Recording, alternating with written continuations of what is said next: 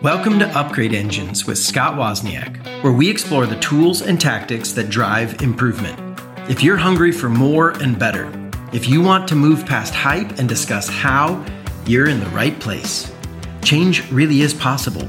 Dreams can come true. It may take a while, but you can upgrade anything if you build the right engine.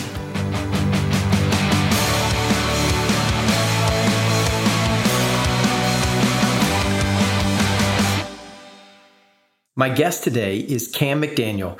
Cam is a good friend and a truly unique individual who's played in some really high level creative stuff. So let me give you the basic bio here before we get into the conversation. Cam is an entrepreneur, inventor, educator, philosopher, and scientific enthusiast.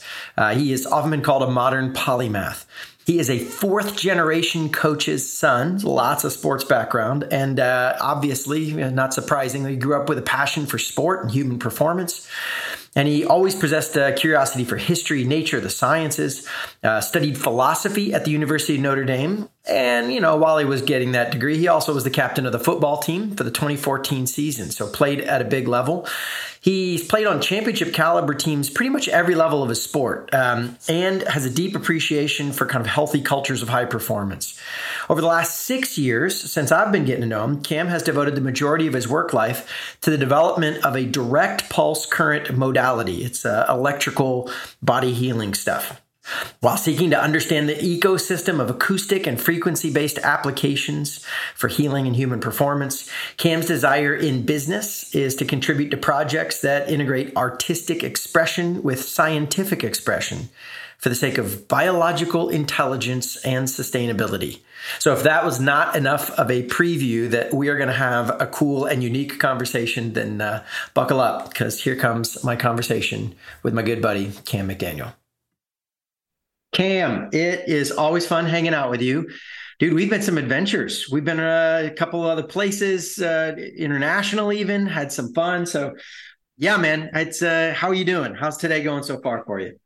Man, I'm awesome, Scott. And uh, yeah, I'm just super excited to have this conversation with you because I know all the conversations that we've had on those trips that we've been on together have just been so life giving and yeah.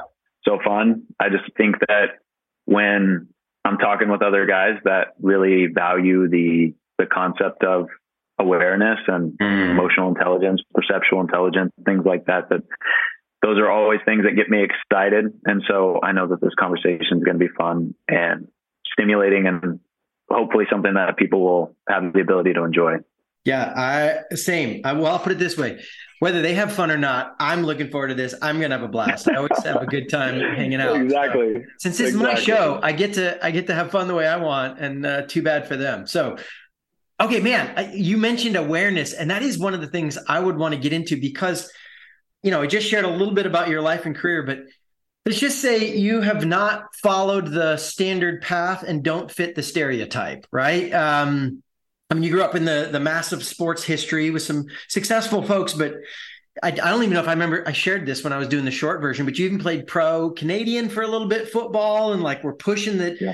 So, however, I say all that say like, yeah, typically, I mean, no offense, I, I, played football, I love this stuff, but the stereotype is the the dumb jock, right? Who's gonna just like be into shallow things and you got a degree in philosophy and went into like electrical bioscience and i mean all this like wait, wait, a minute this is not the normal path. And and so i want to actually talk about like how do you figure this out? Because you were you were successful. Like the world was rewarding you on this path and you got off that path and went a totally different direction.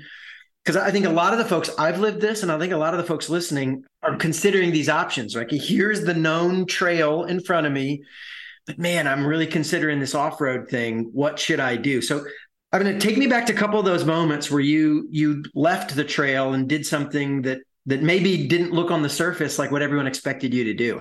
Totally, I love that. It's a great question. I love the the famous Robert Frost "Two Roads Diverged" poem, mm, and yes. it reminds me kind of like of this moment because really it was that it was like here's the the path that makes a lot of sense and you know, we can keep going down that path and keep getting great results. I mean, fifth generation coach, right? Like it's there it is. Like yeah. I, I keep going pro and then after that I go be the coach. I mean, like the, and it was working. So yeah, Yeah. why why the the road less traveled? I think that for me, it was a lot of the performance hamster wheel. Um, You know, when I was a kid, I had a dream that was very alive and full of vision.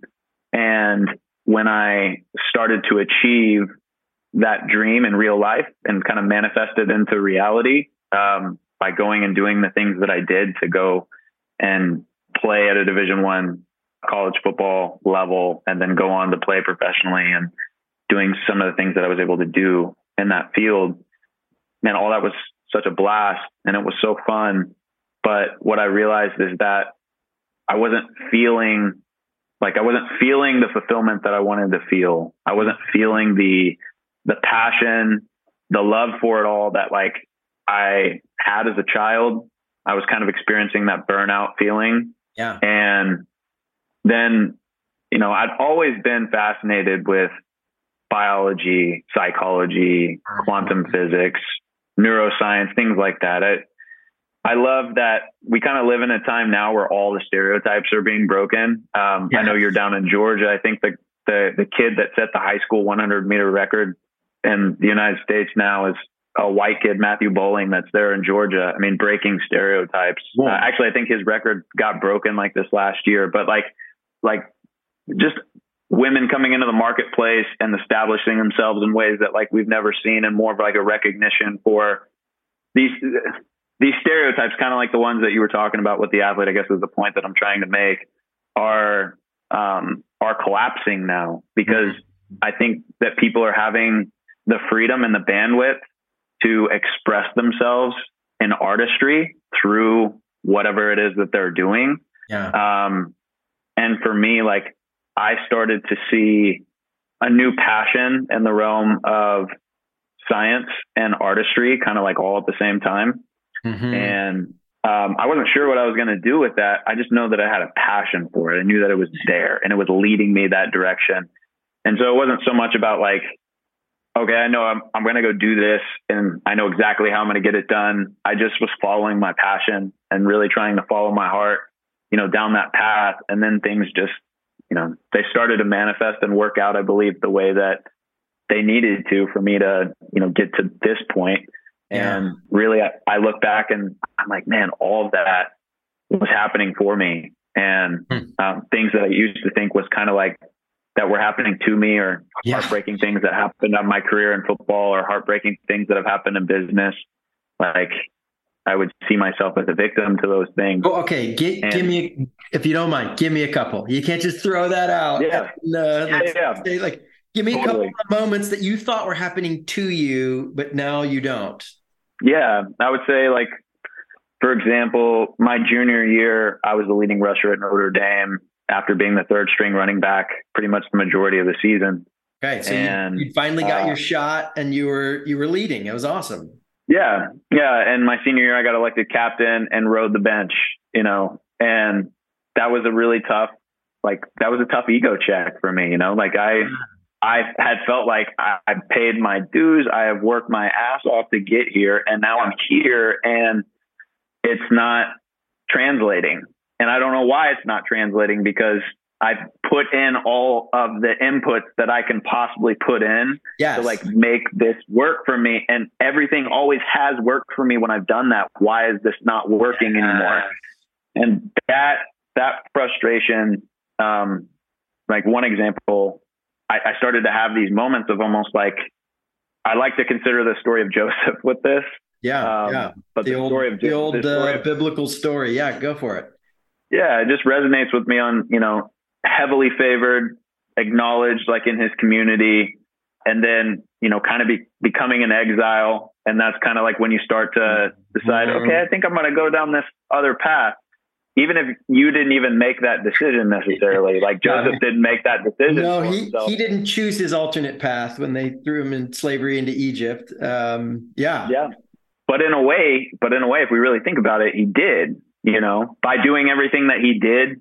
Yes, and you know the phrase you use, the things he thought were happening to him were actually setting Were him up. Because eventually, as as you and I both know, the end of the story, he becomes the second only to Pharaoh, ruler of Egypt. Yeah. that wouldn't have happened have if he stayed in his comfy little shepherd life. No. Yeah, he couldn't have gone and fulfilled the huge God calling on his life if he would have stayed just in the midst of his community and stayed heavily favored in the small pond that he was in.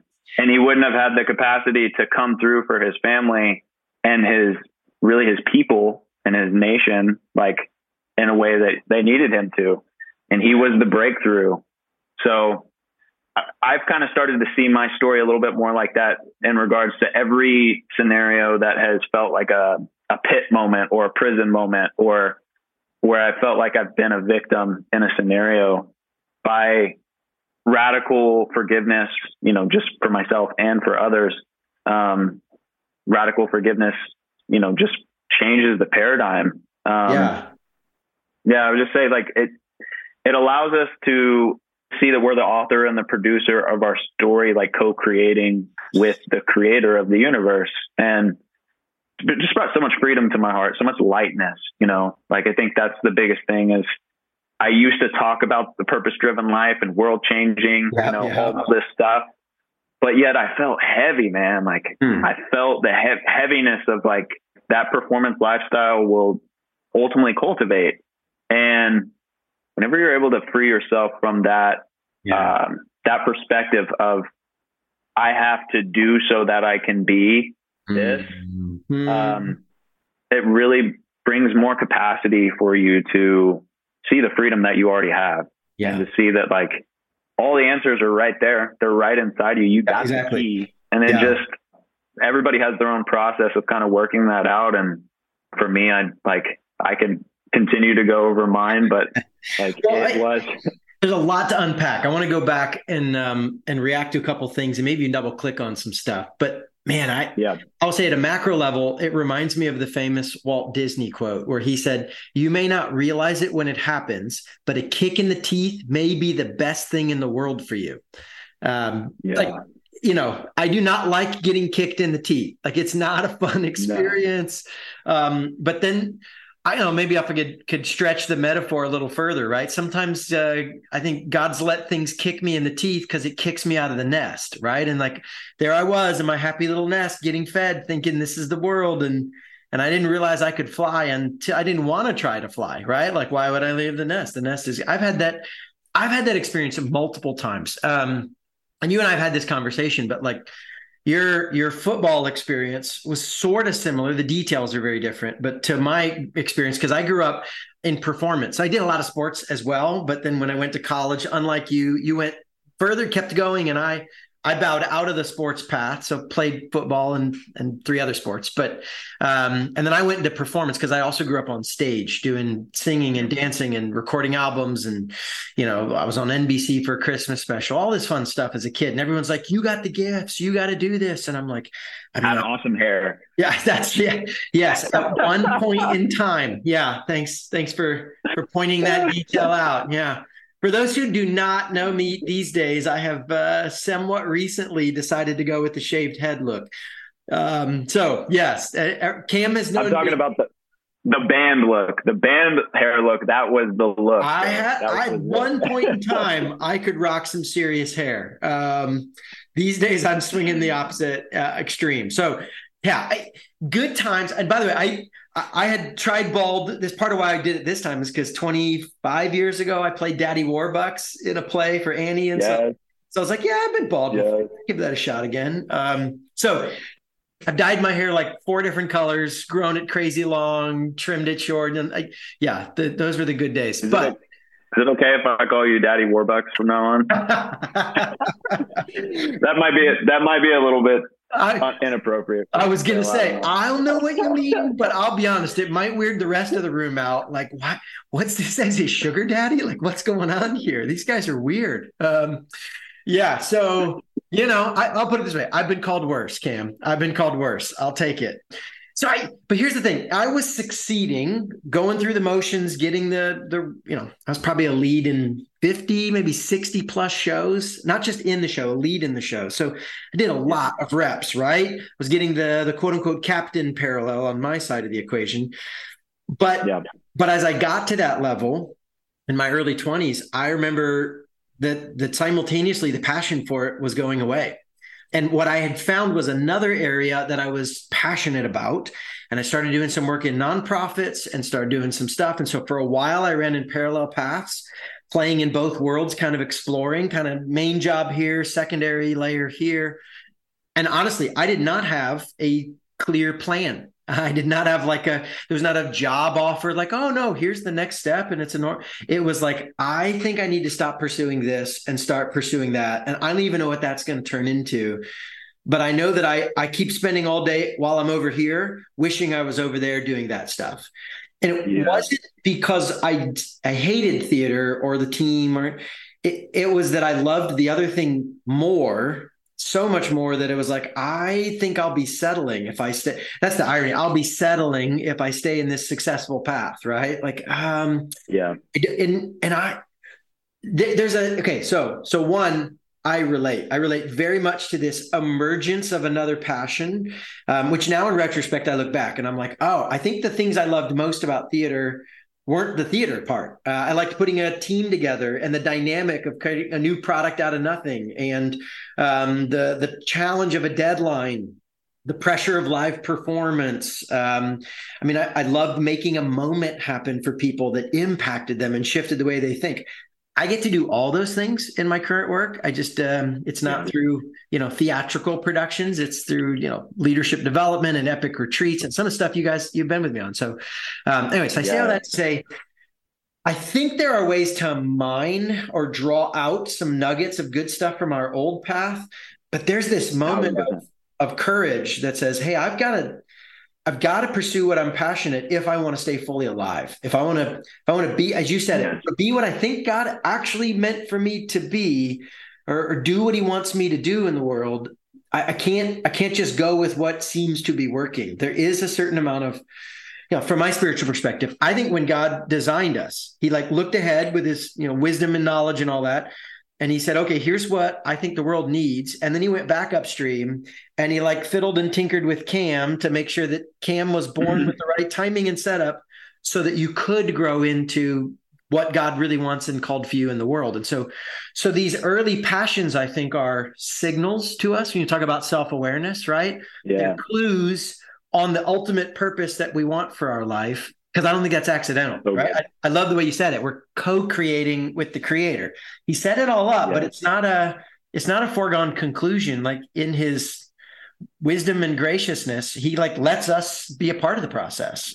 He could have made us robots, yeah. he didn't. So yeah, I heard I heard a guy say recently that is in the conversation of like sovereignty and free will, uh, which is always a, a fun conversation. Yeah.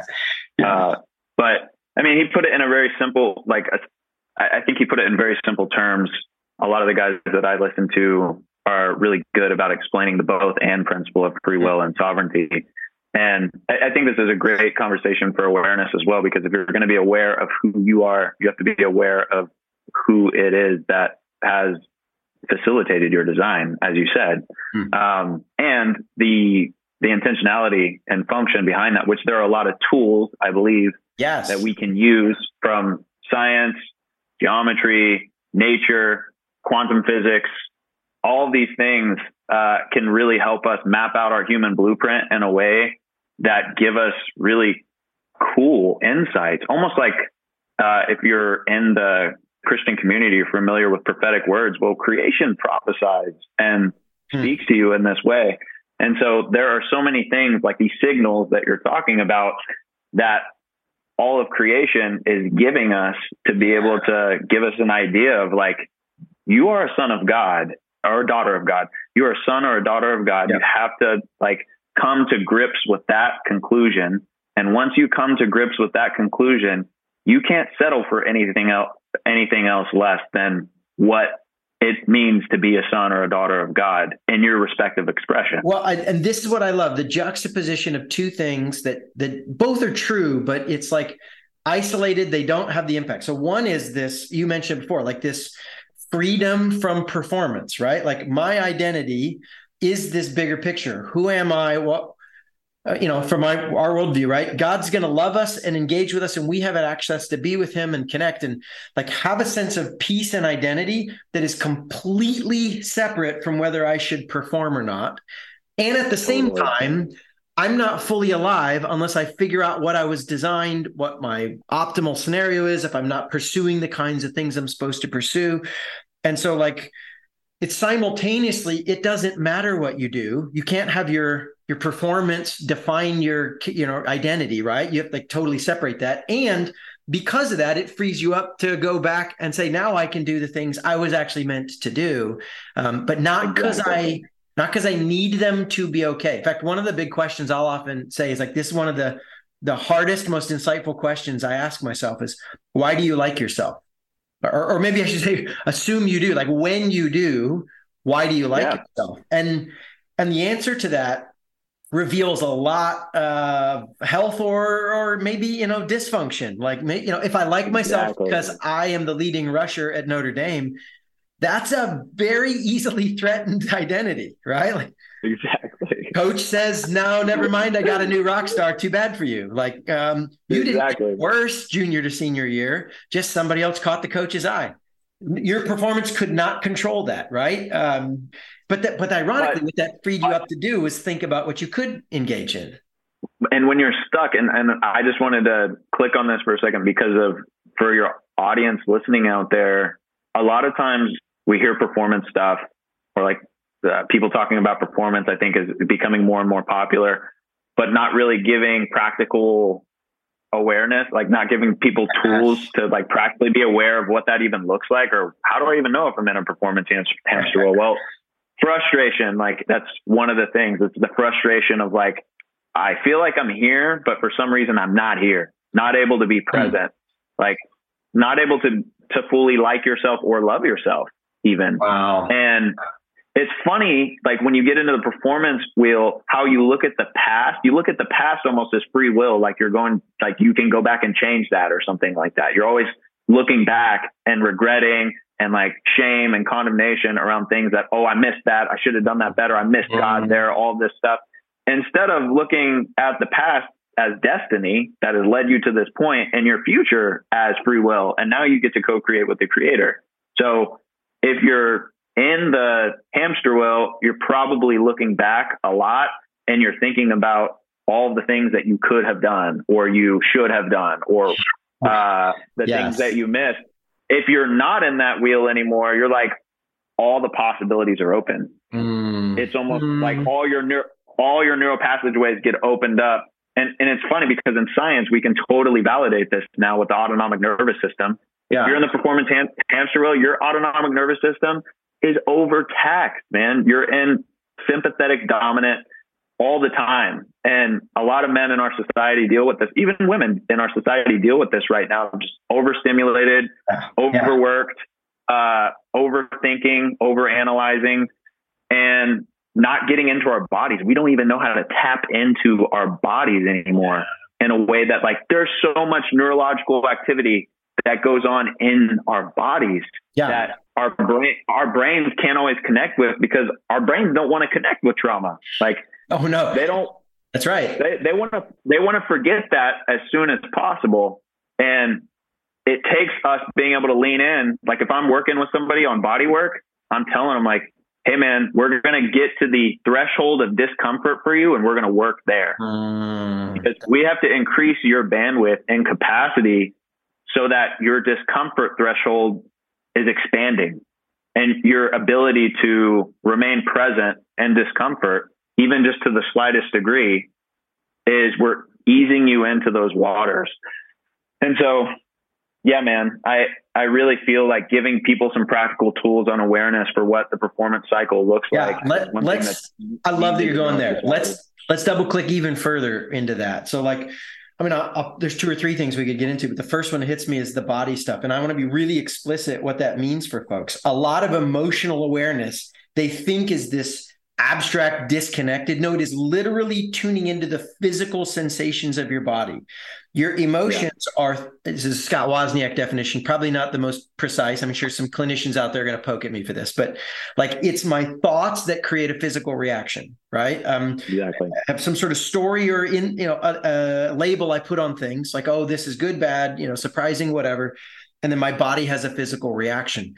Well, a lot of the pain, a lot of the trauma, of trouble is all the physical reactions. And normal natural health you know defense mechanism is to try to the brain is probably getting you know a million 10 maybe a hundred million different signals at any given moment right constantly and the brain's job is not uh, paying attention to all of them right like it's like there's a whole set of systems in the brain that allow you to focus on this or that ignore this ignore that like for our listeners right now until i mention it you're probably not paying attention to what your elbow is feeling right now. But as soon as I say it, your brain tunes in and you're like, oh, yeah, my elbow's resting on this chair or, right. you know, uh, it's up in the air and I'm kind of holding it in tension while I drive or something. So, like, again, what that allows us to do is if there's something that's causing emotional discomfort, that means it's causing physical discomfort. And a lot of folks who've been through hard things in a zone have learned to literally ignore what their body is feeling. So it's things like, my breathing pattern, my heart rate elevating, um,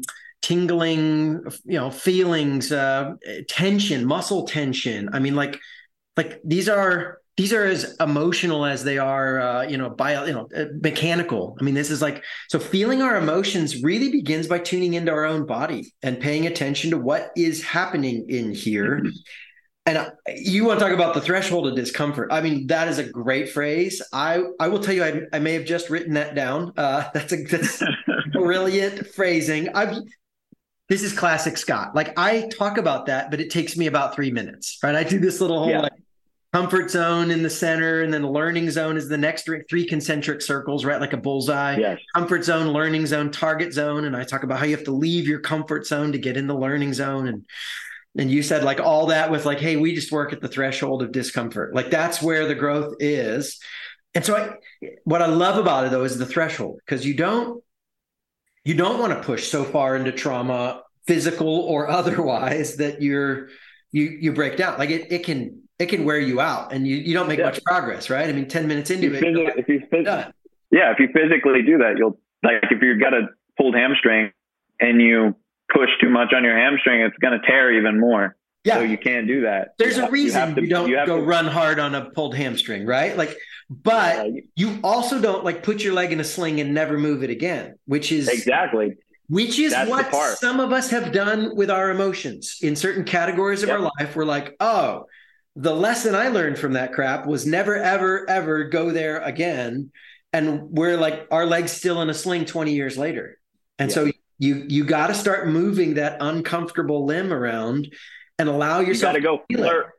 You got to go flirt with the discomfort. Oh, that's good. yes. Yeah. I mean, like, don't marry it, right? Don't take it home and make a lifelong commitment, but, you know, get up there and, and toss a few things out and see what happens. Um, yeah. And just tri- triple clicking on what you said, like, since we've already double clicked on it. Come on. Uh, it, when you talk about emotions, like you're you know, you're getting into quantum physics and Albert Einstein and E equals MC squared and energy and motion. Like that's what this is. So emotions, you, you were saying that thoughts are like how we manifest things. And I agree with that to an extent.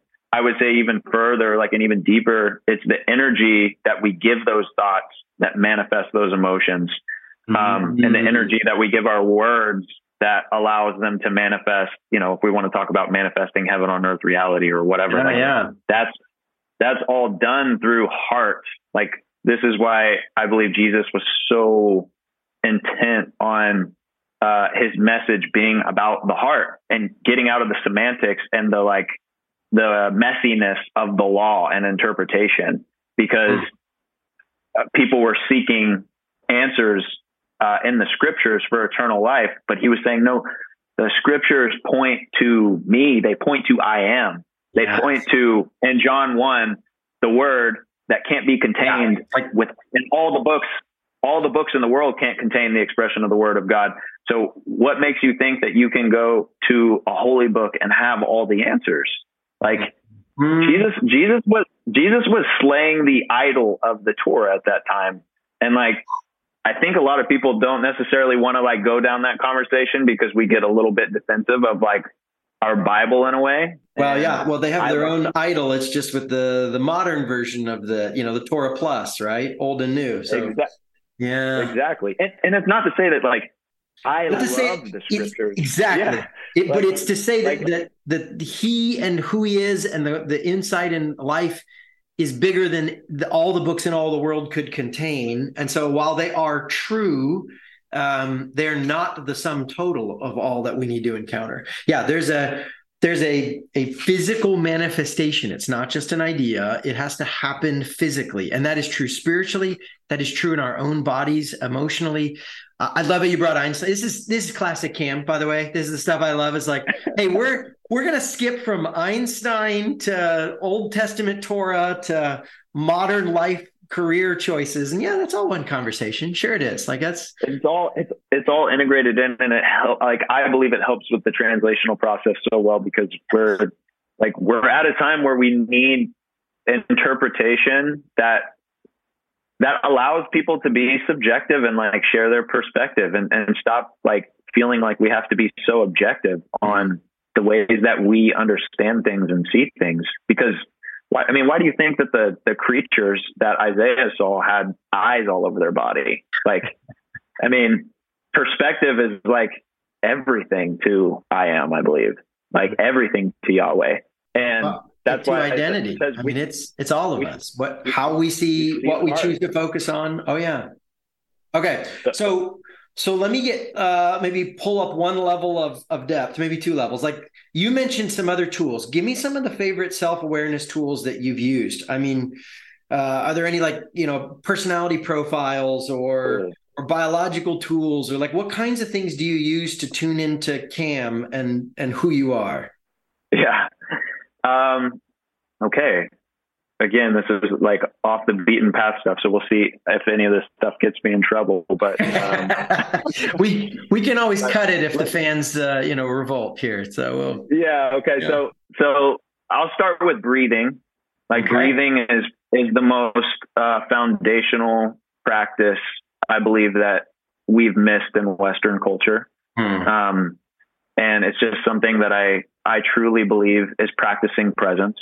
Hmm. And if, if you want to encounter the presence of the divine, then get in tune with your inner self.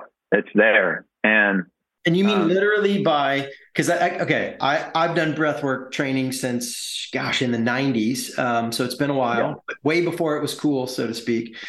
But I think a lot of people like, you mean breathing? Like I'm breathing right now, I'm alive, right? Like no, the the conscious focus, intentional conscious breathing yes because breathing can is one of those unique systems in the body that both can be automatic and we can override it and make ourselves do it. Heart can't make ourselves change our heart rate directly right? We can we can affect it by doing things like breathing. exercise right? Or breathing. Through breathing, you, you can. You, got to be one. Whereas, or, or, like muscles, muscles don't automatically move. Like you have to put some in, movement into them, right? Um, so, yeah. whereas the lungs are both, right? The diaphragm and that whole process, um, you can take over the automatic system and intentionally yeah. put all your energy and thought into breathing a particular way, deep diaphragm breaths, not shallow chest breaths, and I, I would say there's two things. One is it, it a lot of emotion is breath. I mean, so this is how I came to this is kind of uniquely. This is where the theater stuff um, was more useful than I think most people realize, but not in the way they think. Most people think it's all about like how to be energetic and charming on a stage and how to wow people. Yeah. I mean, I probably did learn some stuff there, but the more powerful stuff is like what I'm about to tell you, where we talked about breath work. And the reason we did it in theater was because if you want to portray a character going through an emotional experience, then what they tell you to do is to identify the breathing pattern of that emotional experience and breathe that way. And what do you know? Your body will react that way. And on stage, it's responding. Pretending to be angry, you make yourself angry. You're not pretending to be exhausted. You make yourself feel exhausted through mimicking the breath patterns. And so, like, we studied it to be aware and then to you know to communicate. And most people have no idea like how did you get so much emotion? Well there's a handful of things but one of the big ones is well i changed my breathing. And you most people couldn't put it into words. Like why did i feel it? It's like well because when that when somebody breathes like that the heart and all sorts of other things start reacting. And what do you know? So so what that means is yeah. for us one is like awareness and then two the next level is where you start deliberately breathing in certain patterns can create a sense of peace and focus and clarity and there's some I'll, let me get let me get really specific so people don't wonder it's like some sort of mystical breathing technique um generally no, speaking it's down to like simple stuff. So I, am curious to know what breath work you done. Here's what I was taught. So you're going to do an inhale for one to two seconds. There's a brief pause. Most people don't pay attention, but there's a pause moment where you just soak that in. Then you exhale for three to four seconds and have another pause and then you repeat the process. Like that is the slow, steady, I'm going to tune in and pay attention to my breath state.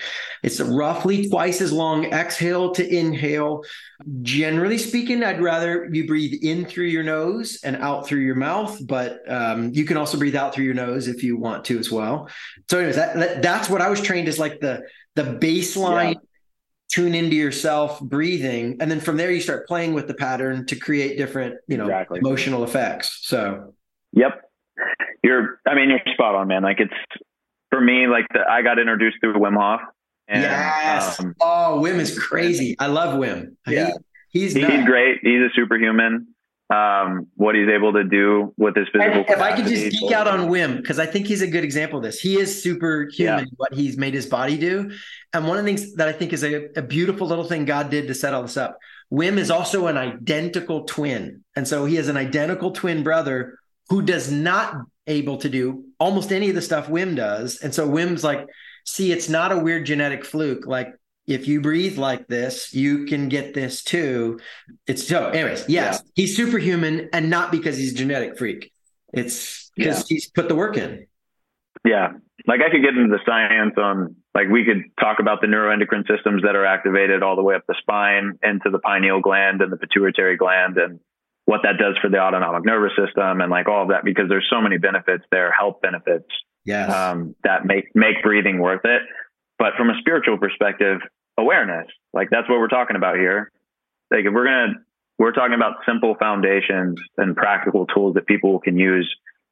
Breathing is one of those things that I will always be an advocate for from here on out of my life, based off of just my own personal experience and what it's been able to do. I, I, I don't think I was ever patient enough to take the time to be able to consider that, like, actually breathing in through my nose and out through my mouth could cause the physiological effects that it does in a matter of 10 minutes or like mm-hmm. even five minutes. Mm-hmm. Um, I mean, you're literally activating a chemical compound that people take, you know, psilocybin mushrooms and things like that for trauma recovery. Like they do all this and your brain naturally has the ability to release these chemicals by getting in touch with your breathing.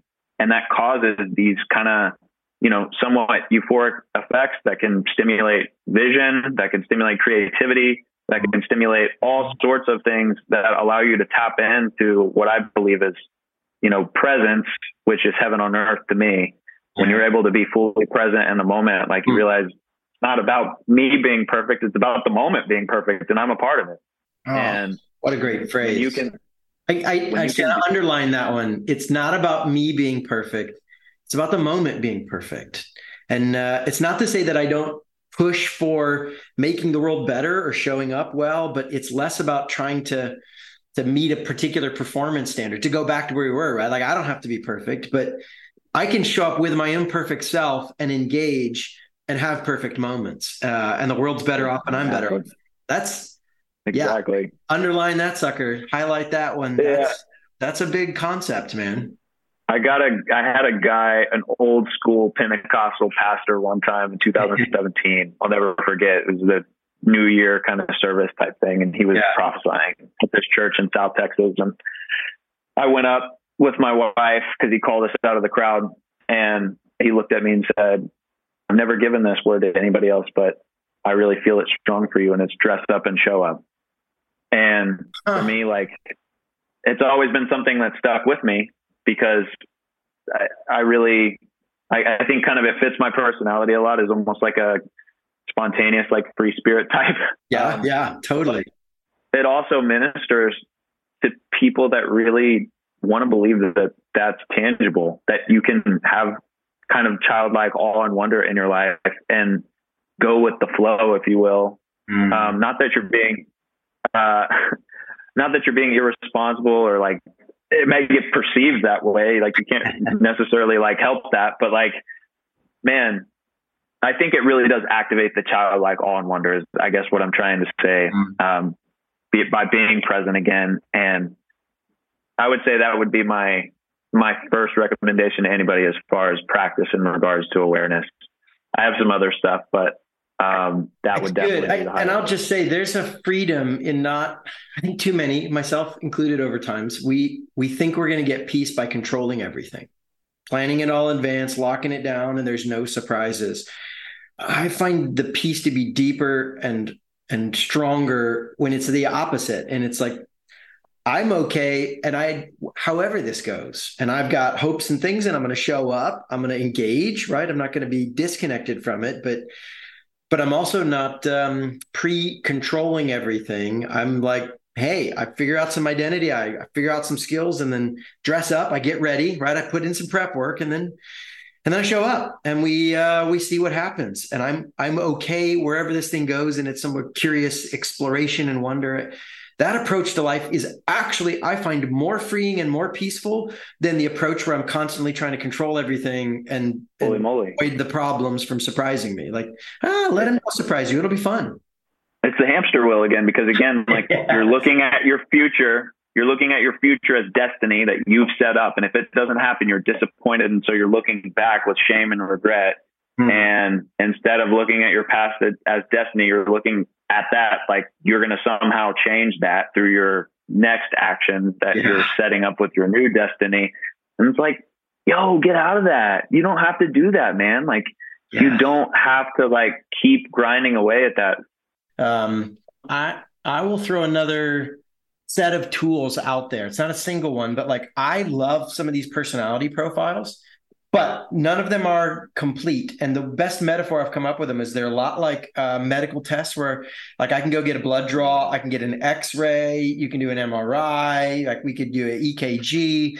Like there's all these tests, and all of them are true, and none of them are complete, right? Like an X-ray is an accurate picture of the bone structure but there's a lot more to me than bones. And so if you said like that's it, you're your X-ray, like, well, I mean, yes, and, and so I think a lot of these tests are the same way. Like, um, so you know, some of my favorites, and they all get t- different slant at who I am. None of them lock me down permanently. I can grow and change, but as a kind of a snapshot in time of this aspect, I have loved a lot of these. So I don't know how much of you have done of these, but like, like simple ones disc it's too simple to to be thorough but you know it's really useful yeah. because it's simple. Um, yeah. strengths finder and myers-briggs are more detailed. Uh, enneagram is a really profound one for me. That one kind of is unique from all the others and unlocks stuff. So i don't know what have you done these? Which ones do you love? Yeah i've done i've done uh, a few different personality tests in my day. I've done the enneagram um, i've done disc I had strength finders and never got around to doing it. I would like get the book and my my wife would do it and she'd be like, When are you gonna do your strength finders? And I would always not do it. Um, I think well one hey, of the ones that worth, I, I, would recommend it and you can skip the book. Like just go to the code, take the test. Yes. It's a it's a good conversation. Totally. Totally. I, I know I need to do it again. Um, one of the things that one of the things that I've really enjoyed recently, one of the most recent ones that I've taken is more of like a hu- it's a human uh, blueprint, like a human design personality test based off of like astrological charts and stuff. Hmm. And I think that some people find that controversial, especially in the setting of uh, Western Christianity. But if we really look at the scriptures and we see like how much God ministered through the stars, hmm. um, and then we remember that in Romans it says all creation cries out. Um, I really believe that creation prophesied over you through the creator and the word um, through the alignment of like the stars the so like the solar system the planets like in the quantum realm they actually are very significant like where they were positioned like at the time you were born. And again it's not the full story just like scott said people use these things as religion and use yeah. it in ways that can totally be out of context. But if you really want to get if you want to get a pretty crazy interpretation, like, and, and I think it's one of those things for me, everybody that I've seen do it is like, there's no way that something could know like that much about me and like who That's I am and, and how I work. And so I just think, I think it's, uh, the word of God, like prophesying through the cosmos about. I have never thought about it that way. That's got me thinking, Cam. Um, that's awesome. Okay, well, let me. We we probably ought to close out time, but I got to throw one more self awareness tool. It's probably been the most powerful for me, and that is actually having some of my close friends and family, people who know me and trust, give me feedback. Um, and and that sounds super obvious, but I, I think a lot of folks think self awareness, at least maybe I used to, was just like navel gazing a lot, right? Like get my journal, yeah. breathe, breath work in a cave on the top of a mountain, right? And like, like just becoming a monk, essentially. Yeah, that's what we're doing. Here. I mean, I'm shaved yeah. right now, so like I'm halfway there. I just need the robes. You got the look. Yeah, and I say all that to be like, you know, what I think that is useful for is helping get really clear on what I'm thinking and feeling. But what it's yeah. not useful for is helping me see blind spots or notice things I'm not seeing and feeling. And so, totally. Um, some of the the biggest aha moments in my life have been other people saying, "You know, you're really this," or "Why do you you seem to light up when we do this?" Or you. I remember vividly. There's a moment I I was a professional performer. I was getting paid some good money and getting it was a sweet gig. I mean, we even got like fancy suits and all this stuff like as a part of the deal on top of our pay. And it was a very high prestige role for that region of the country. And we were putting on these huge shows and and I was hating the rehearsals, but I was just kept blaming it on like the well this particular dance or that particular number like I, am not into this thing it's not my style and and somebody else said to me like one of it was actually the, the director was like hey it seems like you'd rather be doing other things than this and I first I was like, no, no, no. I've always want this is what I've been dreaming of. But again, their comment was the one I was like, maybe I do want to be other places. See, so I'd say getting people that you can ask input from, that you will let them tell you stuff you don't want to hear, taking, you know, reactions of other people into account again, it's a little bit like the other tests. They're not the total sum. They might be wrong in the surface, but there might be an insight underneath it, right? Like they might complain about this behavior, and the behavior is not a problem, but but it makes you pay attention. Like, why am I so weird, right? Like they, man, I complain about you for being too deep. I don't know if anyone's ever done this, right? I'm just picking a random thing. Like, damn, why you got to be so deep and go like mystical and scientific and historical and mon? Like, why can't you just be? Well, that's one of the best things about you. So their complaint is wrong, but it might also totally. the direction of like, huh, maybe I'm not normal in this category. Maybe there's something different going on in my head here. So I don't know. The outside in others has it, it, multiplies. It doesn't just add; it multiplies the value of all these other activities. Is having somebody to process. Just recognizing that we see in part and that we're mostly blind. You know, like well, that's what you said about per- perspective, right? Yeah. yeah, you're. Yeah. Even the great it, performers in all categories have a coach, like Tiger Woods when he was at top of his totally. game. He had a coach. Could the coach play as well as Tiger? No, but the coach had perspective on Tiger. Uh, chess masters, right? You know, they can see the same board. It's not like so maybe you're like, oh, Tiger can't see his back end, right? Like, no, the chess master has a coach um, who's probably not a grand chess master, right? Like, or otherwise he'd be the guy on the, the tournament. But the coach looking at the same board has a different perspective. All the best performers have outside people who challenge them on a regular basis. Um, so I don't know. That's it's changed my life. If you don't if you don't have somebody that you can trust to speak into your life and you're afraid of shame and condemnation that you're hiding within yourself. That to me is what I found. Like you're scared of the darkness in mm-hmm. yourself and you don't want to confront it because you're comfortable with your idealistic reality that you've created about how things work. Yet you're not willing to take the time to realize that I don't feel this as truth. I want this to be truth but mm-hmm. like I don't feel yeah. I don't feel this as truth. Yeah. But everything seems to be going like I have a job, I've got like mm, the, the money hamster wheel in. is working, right? Yeah, we've got like my needs are being taken care of. Like I'm still in survival mode all the time, and I'm month to month or like whatever. Or even I'm I may be crushing it. Like oh yeah, might even get promotions like in the process, right? Yeah. yeah. But I am not happy. I'm not fulfilled. I'm not. I know that there's more, and I could be doing more, but that's the stuff that I think I'm talking about, or like you're talking about with with having some accountability in your life and having somebody being able to like my wife, for example, for me is like Your wife's awesome. Just, I've, I've seen it. My wife does the same thing for me, man. Like it's one of the the best values of a true partner is uh Man, they both love what, me and don't let me get away with my crap when I'm like wanting to snowball myself, right? Like, oh no, it's fine. Like, Scott, deal with it. How powerful is it too when you realize that your wife, your your wife's awareness of who you are and as a son of God is more than yours is in the moment, and they call it out in you, and then they bring that they bring you back. You know, they bring you back into your king state, your alpha state, mm. and they become omega they become the omega version of that to be able to show you like I see that you're overwhelmed. I see that you're stressed, but I also see that you have the strength to get us through this. Like when your wife tells you that, suddenly just, there's the like, strength, right? Like I, I didn't exactly. see it until she pointed it out, and there it is. No, I, I have had yeah. that exact experience. Um, man, well, dude, we could keep going, but um, maybe what we should do is pause here and then just schedule another one because uh, there's actually three or four questions I didn't even get into because we just had so much fun chasing these big ideas, you know, double, triple clicking. Um, so yeah, let's let's do this again, my brother. Thanks for a bit of time. Yeah, man. I loved it. I hope you enjoyed this episode of Upgrade Engines with Scott Wozniak. If you want to hear more of my thoughts on life and leadership, you might want to sign up for my weekly newsletter at www.scottwozniak.com slash upgrade. That's S-C-O-T-T-W-O-Z-N-I-A-K dot com slash upgrade.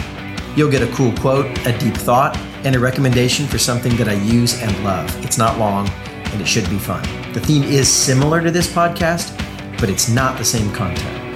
And if you're a leader who wants to build a legendary brand, you can check out my company's website to learn how we can help at www.swozconsulting.com. That's S W O Z consulting.com.